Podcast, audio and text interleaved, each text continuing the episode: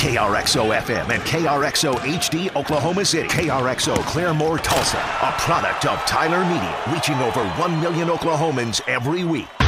Now, Totally Tickets dot com presents the Franchise Oklahoma City Thunder First Take Postgame Show on one oh seven point seven The Franchise and one oh seven point nine The Franchise Tulsa. The Oklahoma City get a victory one oh six to one oh one tonight at home on New Year's Eve over the Dallas Mavericks. Luka Doncic, Luka Doncic had, had thirty-five points tonight in a massive showing here, his first showing in Oklahoma City at the Chesapeake Energy Arena. My name is Chisholm Holland. I'm along with Aaron Davis down here at Flint in the Colcord Hotel, as we are for every single home game here for your Oklahoma City Thunder. And let me tell you, it was a doozy tonight, a roller coaster of emotions. Oklahoma City down by twelve points at one point in the first quarter of this one, as Luka had seventeen to open up the game. But the Thunder, as they have been doing all year, resilient, fought back, found a way to get it close at halftime after a great defensive effort in the second quarter, holding the number one offensive team in the league to only seventeen points in the second quarter. Crawl back into it at halftime, have a dogfight through the third and fourth quarter, and now we find ourselves with Oklahoma City one oh six to one oh one. As I mentioned, my name is Chisholm Hahn. I'm along with Aaron Davis and Matt Burton back in the studio. We'll be here for you on the Thunder First Take Postgame Show. Happy New Year's Eve, everyone out there. If you're out there driving around, make sure you stay safe tonight as you celebrate this wonderful holiday. We head into twenty twenty, and Oklahoma City is closing out this decade, Aaron, the right way with the big victory against the Mavericks. Yeah, Chisholm, don't undersell this win for the Thunder. You mentioned that the Mavs are a good team with a good offense. They're not just a good team with a good offense. Their offense so far through, what, thirty-three games, thirty-two games has been historic. thirty-three games. thirty-three games, count, that's counting tonight, right? Correct. Historic. Like, this offense would go, if the season ended today, would be the best in history, right? Correct. If, if the season ended today, Dallas would have the best offense in the history of the N B A. Now, it feels like we are breaking that record every single year. Right. But Dallas has been unbelievable, and you saw that in the first quarter. Luka, as I mentioned, opening up the game with seventeen points in the first, Dallas putting up thirty-two in the first, and it felt like this one could run away from Oklahoma City. That's your fear as the Thunder fan when you're evaluating this team.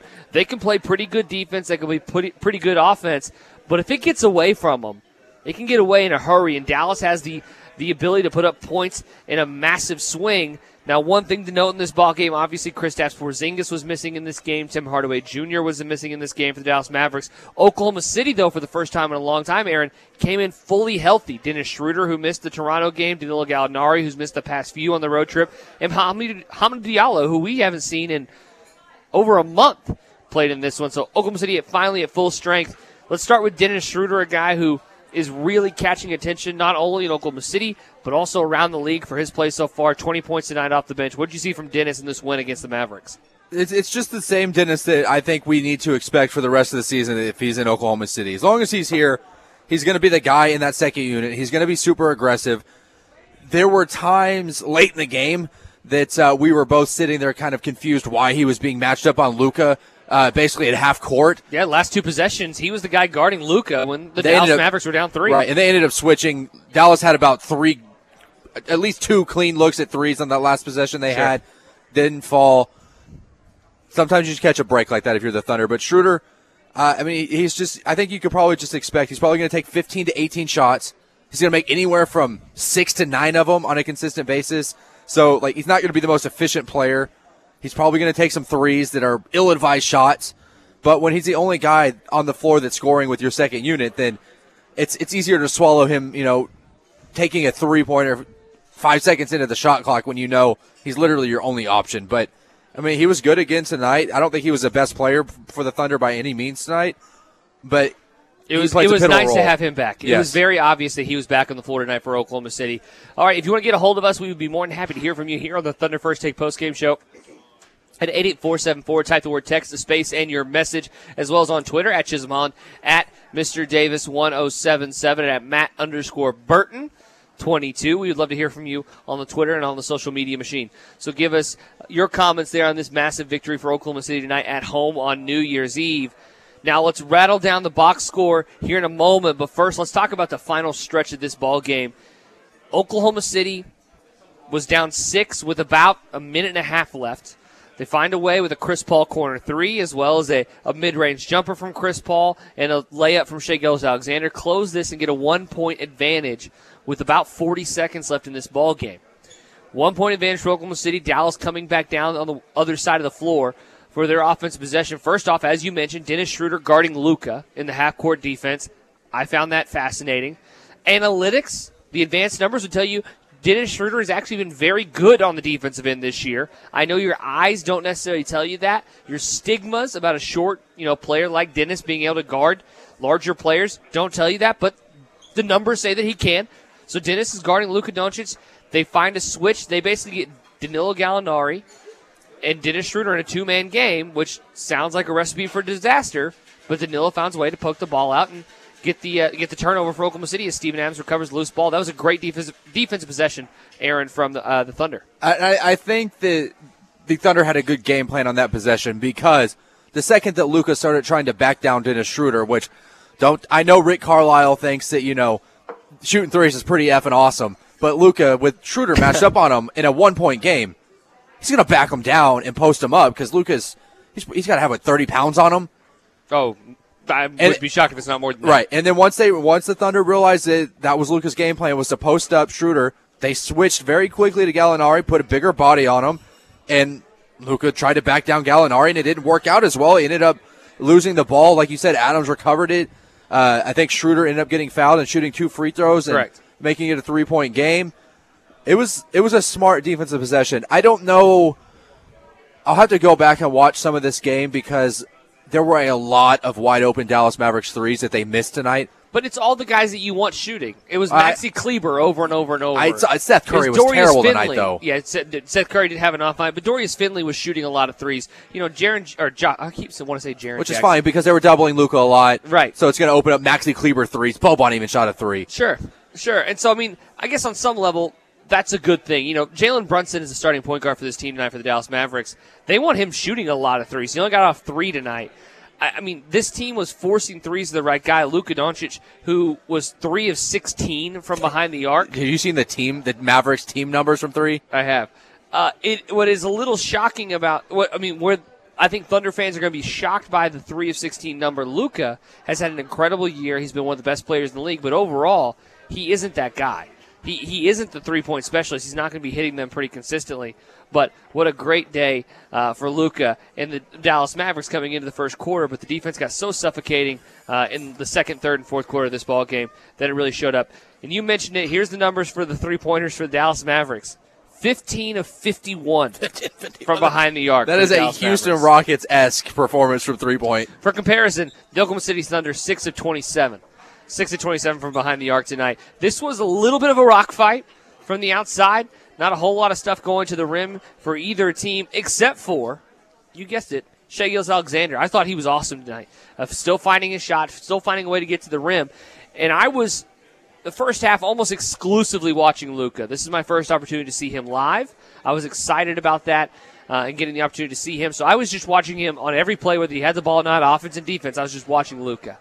One thing I noticed that Oklahoma City was doing in the first half is if Luka was on Shai, Shai was getting the ball and he was going to the rim because Luka did not want any part. He put Luka on his butt one time. He absolutely did. Shai, Shai had Luka's number going to the rim tonight. That's a very positive sign going forward that they were able to attack Luka in that way because they thought maybe they could hide him on Shai a little bit. Not the case tonight. Oklahoma City did a great job taking advantage of that. All right, Aaron, let's rattle down the box score very quickly, and we'll take our first time out here on the Thunder First Take postgame show. Danilo Gallinari played thirty-one minutes in his return to the Oklahoma City Thunder starting lineup. He was eight of fourteen from the floor, three of eight from the three-point line, with three rebounds, two assists, and twenty big points. The offense felt so much better, and as, as good as Darius Bazley played in his absence, um, and really shot the heck out of the ball a couple of times, it was so much clearer how much better this offense is when Danilo Gallinari is a part of it. Not even if Danilo's making all the shots, just from a spacing standpoint. Well, they, just from yeah. the, the, the floor, this, the, the the area that's created by the gravity of Danilo Gallinari became so much more clear. He was awesome tonight. When's the last time the Thunder had a three-point shooter that teams like legitimately respected? I mean, Paul George, I don't even Paul George wasn't a three-point shooter. He was a scorer. There were nights that he just got really hot from three. Daquan Cook. Okay, well, yeah. Yeah, teams are game planning around Daquan Cook. Like, having Gallinari back is – absolutely it's it's vital, because when we talked about it a couple of weeks ago, or last time we did post game, having Gallinari on that floor when you're oh for your last three on on the offensive side, oh sure. for your last four, sure. and you desperately need a basket to kind of keep the momentum in your court a little bit and not lose the game, which there were plenty of times tonight that Thunder could have lost this game. Absolutely, uh, multiple times that they could have gotten away from them. And Gallinari in the third and fourth quarter played really well, especially in the fourth quarter, early in that fourth quarter. He kept them in the game. And it's it, it's huge having a guy like Gallinari that can hit a three-pointer anytime. Sure. He doesn't need to be in rhythm like a scorer. He can he can not shoot for ten and a half minutes, catch the ball and shoot it, and you can rely on him to make a three. It's it's huge. I think having him back is more important than having uh, Dennis Schroeder or uh, Hamid Diallo back right now. Steven Adams, the center for this team, had a little bit of foul trouble tonight. He finished the game with five and was able to close out uh, the regulation play. That was a little bit of a concern, him picking up his fifth foul with about five minutes left in this ball game. He was four of seven from the floor, two of four from the three, uh, free throw line, which is still a little bit of a point of contention for Steven Adams. He's struggling from that stripe. Se- uh, eleven rebounds, seven of which were defensive, four offensive rebounds, ten points overall. Steven played a decent decent offensive game. I thought he was involved in the stretches, but one thing that you and I were talking about as we were watching this game close out, what does not get talked enough about whenever we're talking about Steven Adams, because we just look at his box score, we should appreciate more his rotations on the defensive end, and whenever a man gets beat on the rim, we've seen it a lot because there was a player who was formerly here who got beat pretty frequently. uh We, a player is getting beat on the perimeter and heading towards the rim. Steven does a great job of rotating early and allowing his teammates to rotate behind him. His defense was great tonight because, as I mentioned, Luka started out with seventeen points in the first quarter. He only finishes the game with thirty-five. He only gets eighteen points the rest of the way, in large part because defenders started hugging up on him, not allowing him, allowing him the outside shot, and basically forcing him into Steven Adams, and Steven did a great job. Well, they doubled him a lot, too. Like, you could tell after that first quarter that Billy kind of, you know, change the game plan a little bit with yeah. Luka. They were Same shading du- a lot of people that direction. Yeah, double shade of whatever they wanted to do on any given possession, because Luka, I mean, he was going he was going to score sixty. The way he played in that first quarter, he was going to score sixty tonight, scored fifty. But, uh, yeah, Steven Adams, he's not the best rim protector by any means. Uh, he's not a Nerlens Noel. He's not a um, insert other rim protector that I can't think of right now. But Joel Embiid. Andre Joel Jordan. Embiid, there you go. He's not Nerlens Noel. DeAndre Jordan? Yeah, Josh but, Allen. There you go. But he's not Nerlens Noel. I like the Josh Allen drop. But he is a good defender. He he's more of I think he's a more of a help defender than a guy that you can just put in a spot sure. and rely on him. Sure. But I, I, obviously it's working because the Thunder defensively, they're not terrible. They're not. They're just they're they're a decent defensive team, and uh, I. I, I think Steven plays his role pretty well. Yes, he does. Uh, Chris Paul, point guard for this team. I will say it. I've been saying it for weeks. Everyone rolled their eyes and moaned and complained. And, oh, my God, we traded Russell Westbrook and we got back Chris Paul. This is the worst thing. All he does is just complain and moan. And he just he just is an impossible person to cheer for. I just hate him. He was so mean to Kevin, and he was awful in those playoff series. He's one of the most beloved members of this team now. Chris Paul was lights out tonight, especially in the fourth quarter, which has become his calling card. thirty-six minutes for the point guard, seven to fifteen for the veteran. He went one of two from the three-point line, but as I mentioned earlier, one that one three-pointer was a massive one in the corner on an isolation play that helped the Thunder pull within one point in the fourth quarter. He had seventeen points overall, seven assists, eight rebounds. He was all over the place. He was the guiding pace for this team. And again, if you're watching it live, it becomes more apparent how important he is for the Thunder. If you're just looking at a box score, you don't get the full picture. Chris Paul was massive. And here's a sneaky part that I don't, that no one's going to notice tomorrow morning when they wake up on the year twenty twenty looking at this box score. Chris Paul guarded Luka a ton in this ball game from basically the second quarter on, and he was a big reason that Luka began to struggle offensively. Chris Paul played great defense, forcing him into his help. I thought he was outstanding tonight.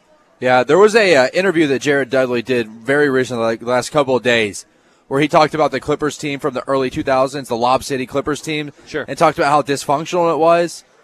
And it kind of pointed to another guy on the team that he didn't like. He even said it by name. He said, I don't like Blake Griffin. Right. Like, we didn't get along on the court. That team was toxic on the floor.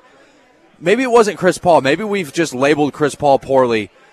Or maybe he's matured. I don't know. But he's right. he's fit in really well here. He seems to like it. To, it, to my, my shock and awe, he really seems to enjoy playing with this team. He like he's taken on this mentor role, and I've really enjoyed over the past few weeks watching him take a heavier load on his back late in the game when they need a bucket. Sure. He scored the two buckets tonight. He scored the uh, a floater that made it a one-point game, and then his uh, jumper from the free throw line was the go-ahead bucket tonight that ended up winning them the game ultimately.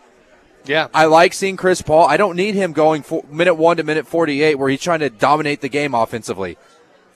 But I like seeing him at the end of the game say, you know what, I'm the best player on this team. I need the ball in the last three minutes. I'm going to win us this game. And he's done it multiple times in the past few weeks and did it again tonight. Uh, go ahead and circle a storyline that Chisholm is monitoring here about this team. Obviously, Chris Paul early in the season, along with Danilo Gallinari, was playing somewhere in that thirty, thirty-one, thirty-two minutes a game mark. Here recently, he's gotten all the way up to where he's playing about thirty-six minutes a game pretty consistently. I think that was a moment. I, I don't know what that conversation was. I'm basing this off of nothing other than my own intuition. But this team started winning ball games, and I think Chris Paul said, hey, Billy, I, I think I should play a little bit more. I think we got a chance here yeah. to make the playoffs. So Chris Paul, thirty-six minutes tonight. That was big. Terrence Ferguson, a, a developing storyline in this. Uh, eighteen minutes, zero of three from the floor, zero of three from the three-point line, one rebound. He was a minus three in the in the plus-minus, and I get it. Yeah, single game plus-minus. Don't look into it too much. Five fouls. Five fouls from your two guard. That's that. He, there's no way that's acceptable. No, he, I mean he was struggling defensively with Luka. I mean he was the main defender on Luka. I mean Luka's Luka. Like I totally get it. But as I mentioned, Chris Paul was guarding down the stretch and wasn't having a fouling problem. Terrence Ferguson was. No, but I mean nobody else other than Steven Adams had more than two fouls this game. Correct, and I'm just really starting to get to the point where okay, you know John Hamm and. You know, all these people who are telling me, and I'm not saying they're wrong about how great Terrence Ferguson's defense is. And I can see it in certain stretches and against certain matchups. He makes a ton of sense. I get it. But when does this, the fact that he can't do anything offensively? What, he, I mean, he's regressing more and more towards like a timid Andre Robertson. Where yeah, he's, but, he's just not shooting. And when does that start playing a role for this team? The, and I, I've drawn this comparison a couple times over the past few weeks. The difference between Terrence Ferguson and Andre Robertson. Andre Robertson... I I, again, I don't know if he's going to play basketball ever again. He's taking a while. But before his knee injury, was elite defensively, like sure. top ten in the N B A defensively. So it was easier to swallow the offensive struggles. It was easier to swallow him just kind of hiding in the corner and doing nothing. Terrence Ferguson is decent to good at defense, same level of offense. Right. You can't you can't swallow that offensive production or lack of offensive production unless you've got elite on the other side, and you're not getting that with Terrence Ferguson. You're getting it with Andre Robertson, so it made it a little bit easier to swallow it. Like when Andre Robertson locks up James Harden for thirty-eight minutes or locks up uh, LeBron James for most of the game or locks up insert superstar player, it's a lot easier to play Andre Robertson every night for thirty minutes. You're not getting that with Terrence Ferguson. You're getting eighteen minutes where he's fouling five times. You can't have your two guard with five fouls in eighteen minutes. Shai Gilgeous-Alexander, the budding superstar for this team, who really made a giant impact a few nights ago in Toronto. Big impact again tonight, thirty-five minutes, six of fifteen from the floor, seven and eight from the free throw line, ten rebounds from Shai, which we've seen some rebounding, but nothing quite on that level. Three assists, two steals, and nineteen points here for this home team. Shai, again, I mentioned it, he was very good at attacking his matchup whenever Luka Doncic was on him and forcing Luka to play defense, because Luka does not want to do that. I thought Shai did a great job of picking his spots, finding the right times to attack, and really after once it hit about six minutes in the fourth quarter, taking a backseat to Chris Paul and kind of knowing, hey, we're going to ride Chris Paul as the point guard here down the home stretch. I think Shai is developing so well. This wasn't the superstar night where he throws up thirty-two and everyone on Twitter's freaking out. Is he better than this guy? Is he better than that guy? Who would you take over, Shai Gilgeous? This wasn't one of those nights. But this is still a sign of growth as he continues to be consistently a great contributor for this team, man. And it it really is becoming clear that the Thunder have something special here with Shai. Yeah, they don't need him to be the best player on the team right now. Call me back in two and a half months. They might need him to be the best player on the team every night. But right now, if you get a consistent fifteen to eighteen points from Shai, I mean, there's no reason to not be ecstatic about that. I mean, that's that's probably more than you would have expected from Shai two months ago on a, on a consistent basis. Absolutely. All right, we got a producer back there in studio named Matt Burton. Matt, I know you were watching the game as well. First off, Happy New Year's. I uh, hope your twenty twenty goes well, and your twenty nineteen was incredible. Uh, but there was a player that you and I have not seen in a long time, Matt. His name's Hamid Diallo, who came off the bench tonight. He played a ton. I don't know if Oklahoma City was expecting him really to have to play this much tonight, but the foul trouble with Terrence Ferguson might have forced their hand a little bit. Hamid Diallo played nineteen minutes. He had four points, a really electric dunk uh, in either the late first quarter, early second quarter that caught the eyes of a lot of fans. Was it nice seeing Hami back out on the floor, and what did you see from him? It was nice seeing Hami on the floor again um, because, guys, I'm with you on Terrence Ferguson. It's uh, it's time for him to produce or just move down the bench because Hamidou Diallo, every time he goes in there, I'm not saying Ferg doesn't give effort, um, but when Diallo gets in there, you know, you notice him. It's not like – you notice him for good reasons rather than bad reasons, um, for like like you would with Terrence Ferguson. So, no, it was good to see Diallo back. Um, wow, it's amazing how much better uh, we are on offense. Uh, I say we. Uh, the Oklahoma City Thunder are on offense uh, when Danilo Gallinari is on the floor. Uh, it's just amazing. I uh, don't realize how uh, how much you miss him until uh, until he's not there. And the Thunder did miss him, but it was nice to see him back out there as well. Uh, Terrence Ferguson, you mentioned there. First off, I agree with you. Hami deserves a bigger role in this team. I think he's going to get it as he begins to work his way back from that injury. Terrence Ferguson per Cleaning of the Glass, or Cleaning of the Glass, cleaning the glass dot com. Great website uh, to find some uh, data on how a player's uh, performing so far in the season. And I mean this. You cannot find one positive lineup number with Terrence Ferguson. I, I will say this, though. I agree with both of you that Hamidou Diallo has played better than Ferguson this year and deserves a bigger role. I think, though, you're better off keeping Ferguson in the starting lineup and being the fifth worst player in the starting five, and keeping Hamidou Diallo on that bench with the spark of energy, with the just what, from Hamadou's athleticism and just the energy he plays with, I think he's probably started better in that second unit, playing off of Schroeder and Nerlens Noel. But I mean, I, look, if they put him in the starting lineup, I definitely wouldn't complain because I think he's. We'll see how he plays, you know, over the next few games. Like you say, coming back from that hyperextended arm, but he's he's played pretty well this this year, and uh, I mean, just just from an athletic standpoint, he's going to make things happen. All right, this is the Thunder First Take postgame show. That's the voice of Aaron Davis. Before that, you heard the great voice of Matt Burton, the producer back in the studio. My name is Chisholm Holland. We're here live at the Colcord Hotel in the Flint restaurant. We have uh, some people cramming in here after the Thunder get this victory, one oh six to one oh one One. to the Dallas Mavericks uh, here at home. And let me tell you, Flint is a poppin' place, a great place to come hang out, enjoy your New Year's, celebrate uh, twenty nineteen being over and twenty twenty starting. So as we wrap up this Thunder post-game show, make sure you head this way to Flint to come enjoy their great cocktails. When we get to the other side, we'll do around the association, the player of the game, and wrap up this ball game here as Oklahoma City gets a victory one oh six to one oh one over the Dallas Mavericks on one oh seven point seven The Franchise in Oklahoma City, one oh seven point nine The Franchise in Tulsa. Thunder First Take post-game show. Chisholm Holland, Aaron Davis, Matt Burton along with you. This segment and one more, and then we'll get off the air and allow you to enjoy your New Year's Eve festivities. Hope everyone's staying safe out there. Have a great time. If you're down here in uh, downtown Oklahoma City, take care of yourself. Make sure you don't drive home if you do anything too silly. And bring in the year twenty twenty, as everyone should, uh, with friends and family. All right, this is uh, per the Thunder. Oklahoma City has finished with the best winning percentage in the Western Conference in the month of December, seventy-one point four percent. So Thunder as hot as anyone right now when it comes to winning ball games in December. So good on Oklahoma City. Um, all right, talking about this game in a few different ways. Uh, we are always supposed to do our Thunder Player of the Game, Aaron, so I'll allow you to have the first honor. So let's go ahead and jump into the th- Thunder Player of the Game. Now, the Franchise Thunder Player of the Game, brought to you by Volkswagen of Edmond. All right, you want to go first? Who's going first? I'll go first. Did you not listen to what I just said? No, I wasn't listening. Okay. I'm going to be honest with you. In the lead-in, I said, Aaron, I'll allow you to go first on the Thunder Player of the Game. Yeah, I wasn't listening. Uh, I've been doing radio with Sam Mays too long. I check out when I'm not talking. That makes this really tough. It does. Uh, I'm going to go with Danilo Gallinari. First game back, twenty points, eight of fourteen from the field.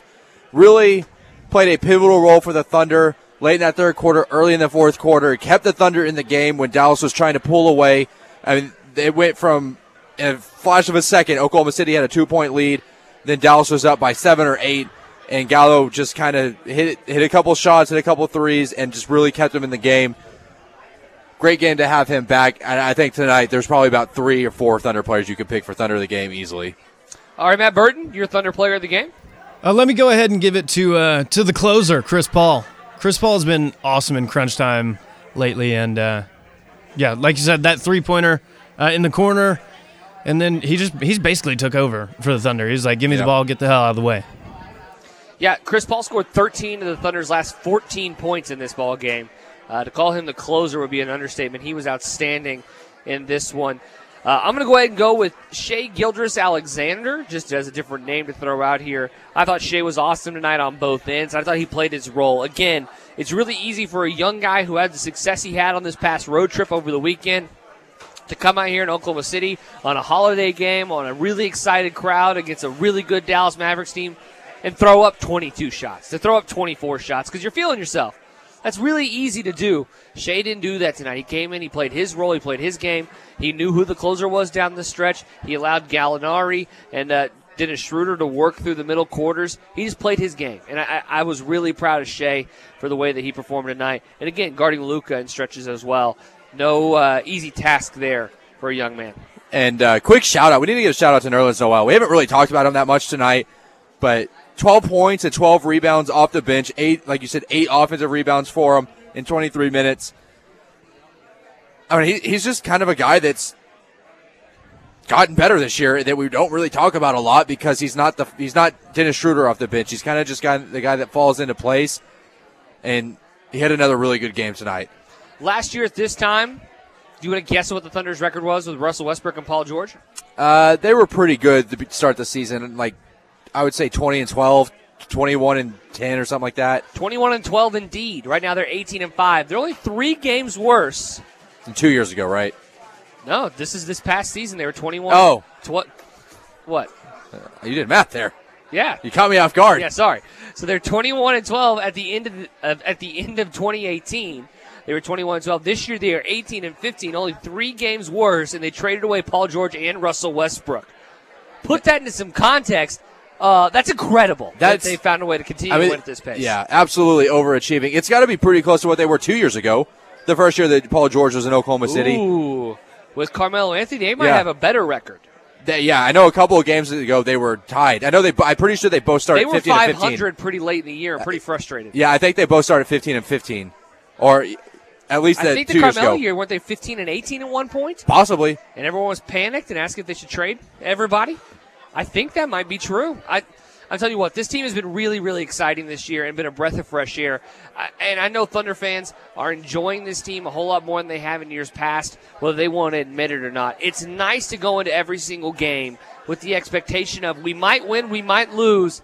Either way, it's okay. It doesn't feel like life or death.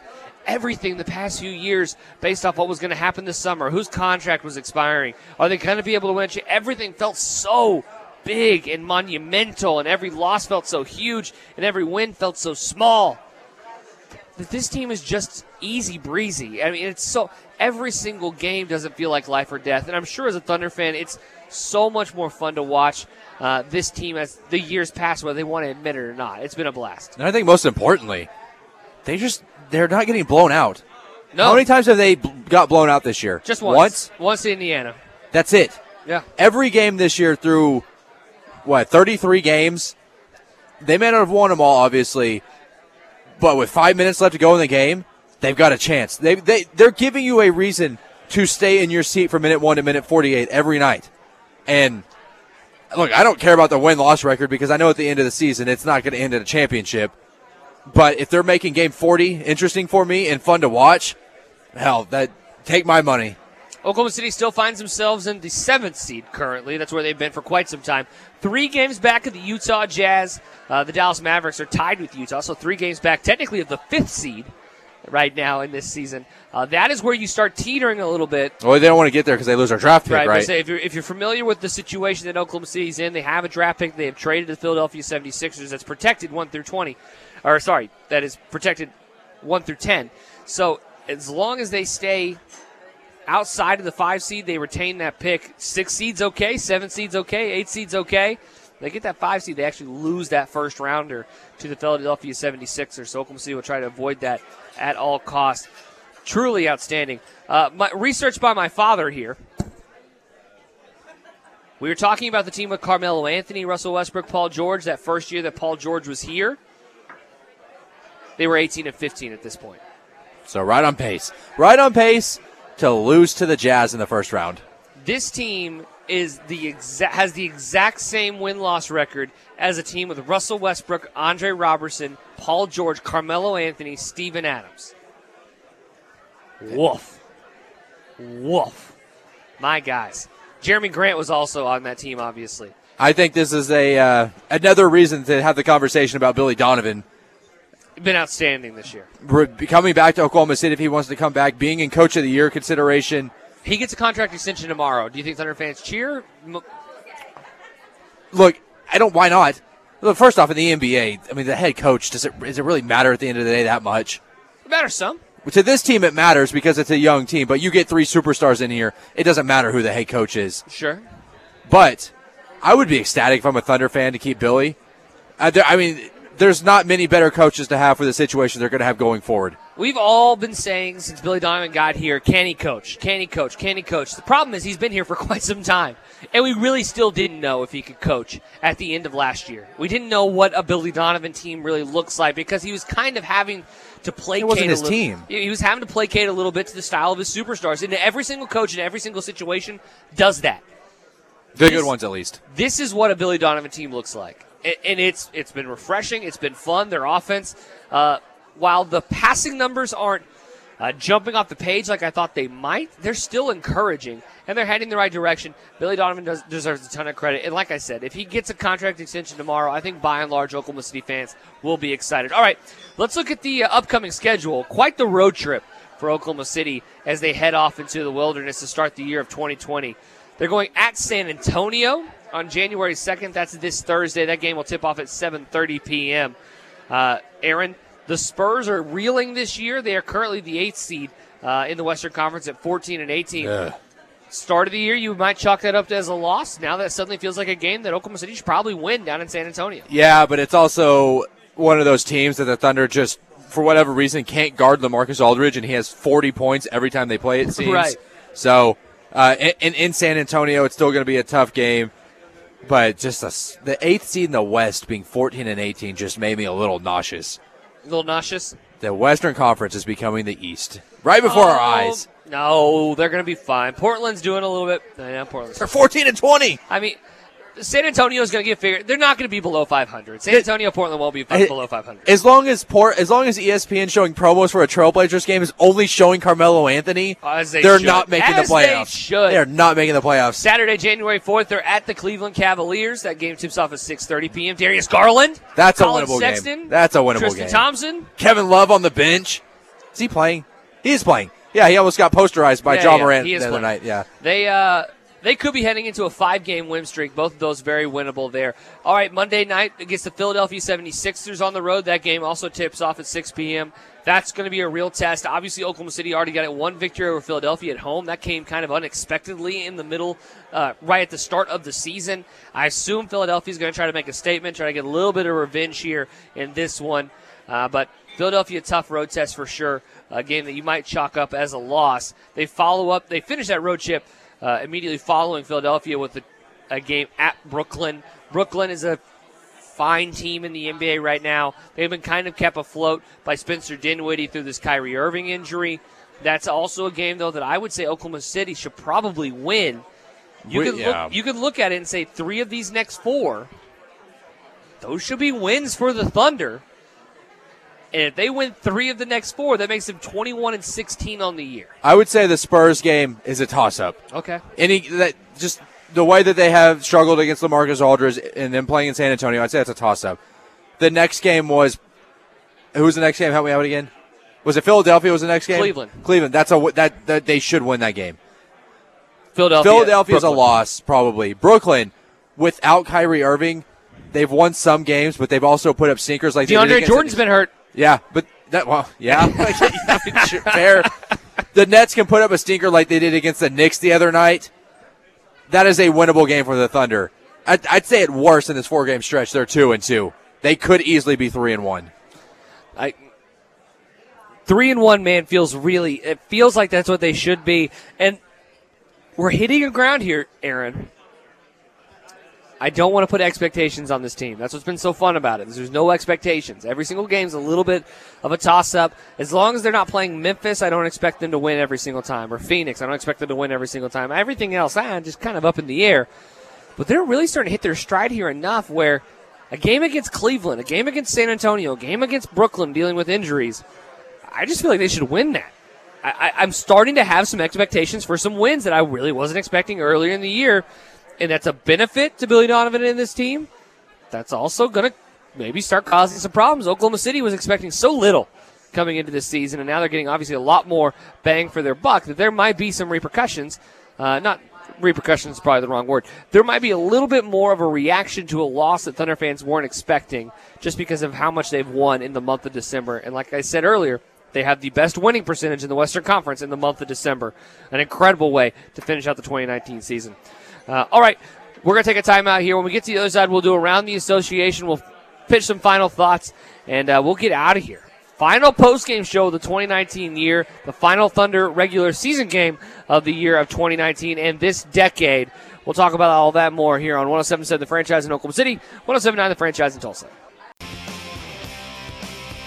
Thunder First Take postgame show, Chisholm Holland, Aaron Davis, Matt Burton along with you just for a few more minutes, and then we'll wrap up the final postgame show of the twenty nineteen year. How exciting. You and I and Matt got to all share the last time this radio station will be doing live programming in twenty nineteen. We're a part of it. Do you feel honored, Ma- Do you feel honored, Matt? I do. I really do.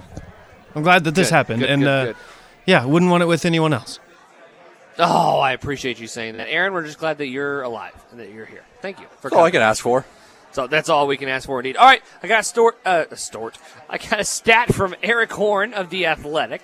Uh, a great little uh, insight here of how well this Thunder team has been playing and a specific set of Thunder players. I've already ruined the gag because I told Aaron during the break. Chris Paul, Dennis Schroeder, Shai Gilgeous-Alexander is a three-man lineup. I, you know, people always roll their eyes. If you're not a stat person, everyone rolls their eyes. But this is about your favorite team, and it's a really good one. So unroll your eyes. You'll be excited to hear this. They played one hundred ninety-eight minutes together. Those three players, those three point guards have played one hundred ninety-eight minutes together. While they've been on the floor, they have one hundred twenty-seven offensive rating. one hundred twenty-seven. If you don't know anything about stats, that's insanity.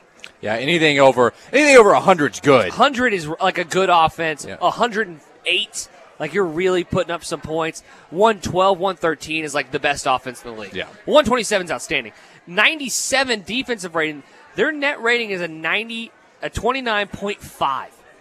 Yeah, and anything under one hundred defensively is uh, pretty it, solid. Yes, absolutely. Anything under one hundred, especially in today's N B A, really, really good. It, it's it's so good, in fact, that it's the third best three-man lineup in the N B A right now. Look, I, I that sa- has played at least one hundred minutes together. I said this a little jokingly during the break, but I mean, there's some truth to it.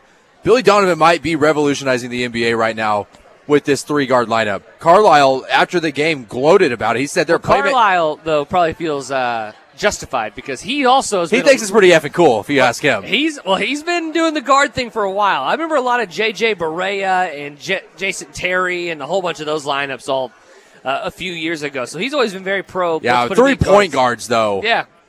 The only time I can think of that is Phoenix, whenever they had... And that their, was out of necessity because yeah. they literally had no front court players. Yeah, because they signed Isaiah Thomas, Eric Bledsoe, and Goran Dragic all in the same year. Yeah. Uh, all right, here's the thing. I'm going to give you the best lineup, uh, the best three-man lineup in the N B A right now that's played at least one hundred minutes together. It has a net rating of thirty point nine. Oh, can we guess? Okay, it's LeBron James, okay. Anthony Davis, and... Uh, Alex Caruso. Alex Caruso! Yeah! Everybody's sleeping on Caruso. Caruso and his bald head, but he's it's pretty good basketball. Your player. Mailman, along with Anthony Davis and LeBron James, has a net rating of thirty point nine. That is truly outstanding. The second best uh, net rating in the league for a three-man line is Patrick Beverly, Kawhi Leonard, and Montrezl Harrell. All right, uh, it's time for the uh, the segment of Around the Association. Let's go around the association for an N B A scoreboard update. Brought to you by Oklahoma Operation Lifesaver.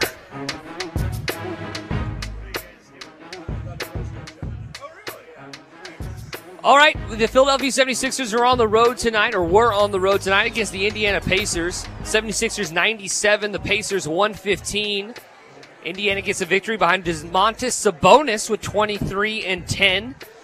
Josh Richardson led the way for the Philadelphia 76ers, twenty and two. Uh, Matt, I know that you also like jerseys, much like I do. Of course. Did you see the Indiana jerseys tonight? No, I did Ugh. not. They're terrible. Oh, man. Oh, no. Matt, go, if you can find the Indiana jerseys, you need to look at them and report back on your thoughts because they are they're interesting. Uh, yeah, the mm, Pacers Looking jerseys, right not a uh, great look. Yeah, the mm, Pacers. All right, the next ball game, this Boston Celtics one oh nine, the Charlotte Hornets ninety-two, Charlotte at home in this one. Miles Bridges had fourteen points and ten rebounds for the Hornets, but the Boston Celtics were led. Well, that's right, Gordon Hayward had twenty-one and ten. Gordon Hayward starting to cruise back into form a little bit after coming back from that gruesome knee injury a few years ago and then a hand injury earlier this season. Boston now twenty-three and eight on the year, showing up as one of the better teams in the Eastern Conference, Aaron. Remember when Gordon Hayward broke his hand earlier, like you mentioned, and he was supposed to miss the entire season? And he's back and it's December? It's pretty impressive. And he's scoring twenty-plus points? Well, he's got some experience rehabbing, sadly. That's it, he does. All right, the Los Angeles Clippers are on the road against the Sacramento Kings. Don't worry, everything's great in Sacramento. Buddy Hield just thinks everyone hates him, and he thinks he might want out. The Clippers are one oh five, the Kings eighty-seven. Paul George at twenty-one, eleven, and nine in the victory for the Clippers. Rashawn Holmes, that's right, that Rashawn Holmes had twenty-two, ten, and one steal in the loss. Uh, Buddy Hield also put up twenty points in this ball game. Something to monitor there in Sacramento as everyone becomes a little bit un- more unhappy. The Kings now twelve and twenty-two on the year. Luke Walton does not seem to be the answer. It seems like they might have had the right coach in Dave Joerger and let him go too early. Is there any pa- – well, yeah, they got Luke Walton. What? In what world do you think Luke Walton's a better hire than Dave Joerger? Anyways, well, everyone knows who Luke Walton is. I assume most people don't know who Dave Joerger is. That's uh, well, kind of the problem. Well, Dave Yeager's a better basketball coach than Luke Walton. You're not going to hear any disagreement from me. Uh, real quick, guys, is there any scenario where you would be okay with the Thunder trading for Buddy Hield? Sure, sure. What, what Chris Paul. I mean, would you be okay giving up Dennis Schroeder? Sure. Okay. I think I think yeah. I think Buddy Hield has more value than Dennis Schroeder right now. I mean, at this point, people think when they're thinking trades with this Oklahoma City team, don't get the misconception that they're just going to trade someone and it's going to be a pick and then, like, filler. Trades can also be acquiring an asset that's going to hold value or gain value over time and then trading it again up the road. That's essentially what they did with Dennis Schroeder. I, I think if they traded for Buddy Hield, they'd probably have to give up a draft pick. And if they give the Denver pick, like, knock yourself out. Yeah. You know what I mean? One of those Houston picks, Houston hasn't been – Houston's not bad. No, they're gonna. They're never gonna. They're not gonna be in the lottery for the next five years. The Clippers picks, I think, hold a little bit more value because that Kawhi Leonard, Paul George thing's only got a three-year tagline on right. it. But I mean, Houston just never is in the. They they will go five hundred before they go in the lottery. They just refuse. That's just not what they do. Yeah, they don't. Yeah, they haven't been in the lottery in years. Yeah. So I mean, so tagging one of those on, I I'd be fine with that. I think Buddy Hield holds value uh, here in the N B A. All right. The next game, the Warriors are on the road at the San Antonio Spurs. This game went to overtime. The Warriors one thirteen, the Spurs one seventeen, get the victory on their home floor. Alec Burks led the way. Former Oklahoma City Thunder Alec Burks led the way with twenty-eight and four in this one. LaMarcus Aldridge had seventeen and twelve. As we mentioned, San Antonio on the docket for Oklahoma City here in a few games. So something to monitor for sure. San Antonio fourteen and eight on the year. The Warriors maintain the worst record in the N B A, or worst the worst record in the Western Conference at nine and twenty-six. Look, the Spurs just beat the Warriors. You're going to tell me that the Thunder are just going to roll over San Antonio? Come on. Well, it's not the same Warriors, Aaron. Well, it, they the same jerseys. Uh, Matt, have you checked the Indiana jerseys? Have you seen them? Yes. Do they have the racing stri- – is that a checkered flag on the – Is that, it's is got that like a checkered flag yeah. in the background on one side. Yeah, and then it's got like a Motorola logo in the top left. And directly underneath that, it says Pacers. So it looks like it says, mmm, Pacers. Mmm, Pacers. Let's go, mmm, yeah. Pacers. All right, so one to ten on your uh, the Pacers jerseys. Uh, one. Solid one. Good call. All right, uh, let's go ahead and head to uh, Matt Burton's favorite team, the Cleveland Cavaliers. Cleveland went on the road tonight, uh, lost ninety-seven to one seventeen against the Toronto Raptors, who obviously Oklahoma City just beat a few nights ago. Colin Sexton at twenty-two. One and one in this one. He's really throwing the ball around as a point guard. Kyle Lowry at twenty-four, one and eight in the victory. Matt, I'm going to ask you this question. Toronto, obviously the defending champs, are twenty-three and eleven on the year. They're also in a little bit of a weird spot as a franchise. They have some timeline. Marc Gasol's an expiring contract. Serge Ibaka's an expiring contract. Kyle Lowry's only got one more year after this. Should they be in asset acquisition mode because they don't have any outside of their own picks? Or should they try to kind of defend their titles, a loose term, because I don't think anyone actually thinks they're a championship team. But should they keep these guys around and just try to win as many games as possible in your eyes?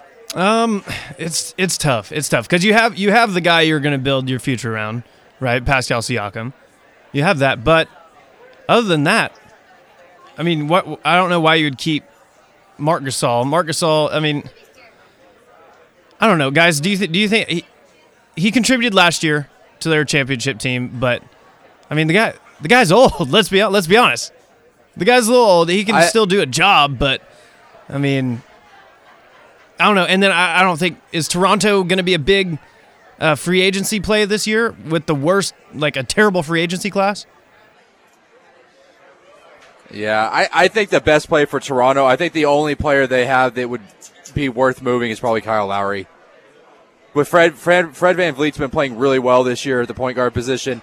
I think that allows you to trade Kyle Lowry, who's still under team control for another year. A contending team like the Bucks might bite on Kyle Lowry. Well, yeah, they might try to get off Eric Bledsoe as well, the Milwaukee Bucks. All right, last one tonight. The Denver Nuggets went on the road to the Houston Rockets. Denver one oh four, the Rockets one thirty. De- uh, Houston continues to put up monster numbers on offense. Now they also are giving up monster numbers on defense. But overall, the offense has been very impressive so far. James Harden at thirty-five, three and six in the victory. Monte Morris had eighteen, three, and four in the loss for the Denver Nuggets. Denver twenty-three and ten on the year and currently sit at number two in the Western Conference, one game above the Los Angeles Clippers. All right, we're here doing the postgame show, though, for the Oklahoma City Thunder. We've got a one oh six one oh one thrilling victory over the Dallas Mavericks here on New Year's Eve at the tail end of twenty nineteen. I know everyone's out there is saying, man, I wish these three guys would just talk about hoops all the way until twenty twenty, but I'm so sorry. We have other things to do and other family to see. So final thoughts tonight. Matt Burton, we'll stop, start with you. Your final thought on the Dallas Mavericks one oh one, the Oklahoma City Thunder one oh six at the peak. Chris Paul is the closer, um, and he looks like he will continue to be the guy in the fourth quarter when the Thunder need a bucket. Uh, it's going to be Chris Paul's bucket to get. It's, it's awesome getting Gallinari back. It's awesome getting Hamidou Diallo back. And, guys, let's be honest. The only reason that the Mavericks lost tonight is because they didn't start. They didn't play J J Barea. That's true. There you go. Get J J the ball. Aaron? Uh, Big Thunder win. I, I the more e- with each game, I'm starting to think that maybe keep this team together for the year and just get into a playoff series and see what you could do. Maybe you can win a couple of games in the playoffs. Let's just ride out a fun season because every game they play, they're in it. No matter if they're playing the Mavs, the Lakers, the Bucks, the Cavs, the Nets, it doesn't matter. This team is going to keep you interested. They're going to compete to the last moment, and they can win every game. And before we get out of here, for with my final thought, you, Chisholm, you'll obviously go next. Uh, happy belated birthday to everybody that I didn't tell happy birthday to this year. Oh, good call. Good call. Uh, I'm going to throw one more question at you, a curveball here, Matt. So you're going to be on the on the deck first, so right. Be prepared. Your favorite – oh, how about this? When I say Thunder basketball for this decade, what's the first memory that comes to your mind? Kevin Durant leaving. This whole decade. Kevin Durant leaving. Okay. Negative. Oh, yeah. Aaron. Oh, yeah. Uh, my first memory, I wasn't even in Oklahoma City. Kevin Durant hitting that game winner against the Mavs. I was at that game. To open the season, and was it two thousand twelve? Yeah. That's that's the first thing that comes to mind when I think about Thunder basketball this decade. It was their it was their coming out moment. I think the playoff series against the Lakers. They in twenty eleven? Up, they end up losing in six games here in Oklahoma City, but, man, it felt like, holy or crap. ten. That would have been twenty ten. Yeah, twenty ten. Yeah. Holy crap, there's something here in Oklahoma City. Yeah. That That is – and Russell Westbrook hitting that uh, layup? I don't know if that's the right word. Whatever that was where he threw it underhanded from the free throw line when he got fouled and it going in off the glass. I, I, that is such a vivid memory of, holy crap, N B A basketball's in Oklahoma City. Yeah. Yeah. Uh, all right. But now that we got the nostalgia out of the way, let's go ahead and uh, wrap this thing up. This has been the Thunder First Take Postgame Show. Chisholm Holland, Aaron Davis, Matt Burton here, and we are live at Flint underneath the Colcord Hotel, a great restaurant for you to come hang out, enjoy some great cocktails, have your New Year's be brought up to fruition with an awesome bar staff and a wait service. As we do every single Thunder postgame show here live from Flint at the home game, this one's a little bit more special on a holiday. So come down here and see us. We'd love to meet you and love to hang out with you. But until next time, until twenty twenty, my name is Chisholm Holland. I'm with Aaron Davis, Matt Burton. This has been Thunder First Take Postgame Show on one oh seven point seven The Franchise in Oklahoma City, one oh seven point nine The Franchise in Tulsa.